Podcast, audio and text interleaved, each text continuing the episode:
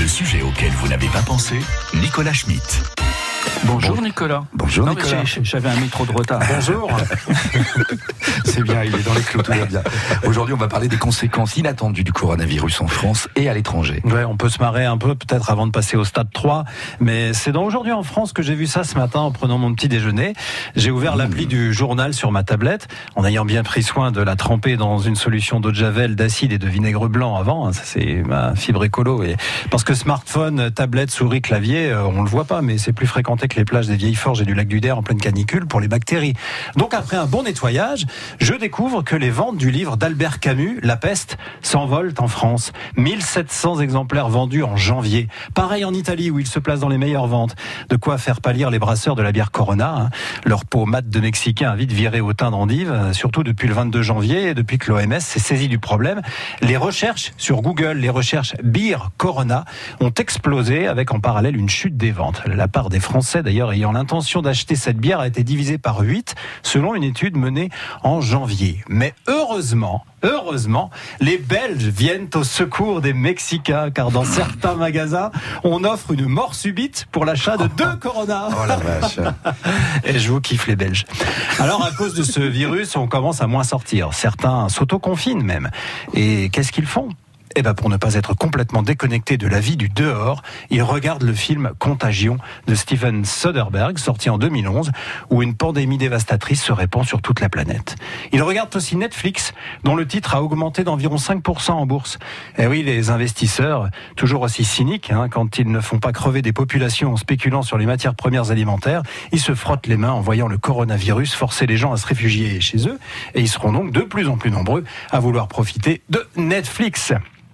Même chose pour le jeu vidéo Plague, qui simule la propagation d'un virus. 256% de joueurs en plus depuis 2020, et surtout en Chine.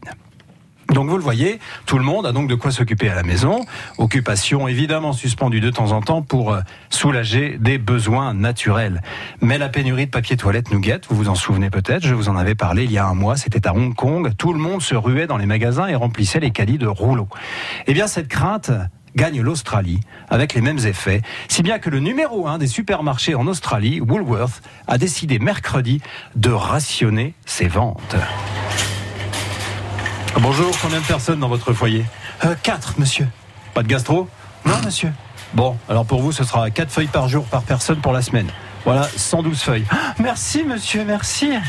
Mais certains en veulent plus, et là, ça tourne mal. La police a confirmé hier qu'elle avait dû immobiliser à coups de taser un homme dans un magasin à la suite d'une bagarre pour un paquet de papier toilette. Ce rouleau est à moi, John. Non, Jack, je l'ai vu le premier. Ne m'oblige pas à venir te le prendre, John. Oh, tu peux venir, Jack, mais je ne te le donnerai jamais.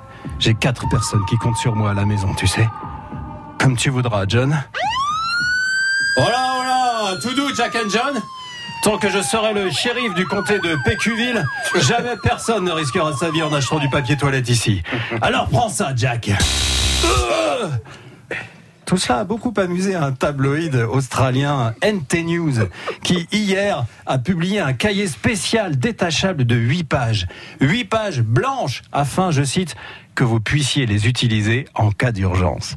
Et si vous en avez marre de crier au secours parce qu'il n'y a plus de papier, chantez-le, ça changera.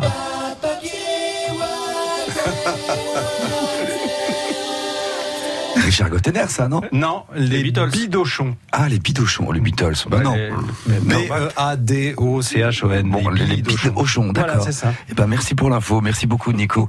Et bon week-end à lundi pour un autre sujet auquel on n'aura pas pensé, bien sûr. Si jamais vous avez un moment, passez donc au comptoir 0809 400 500.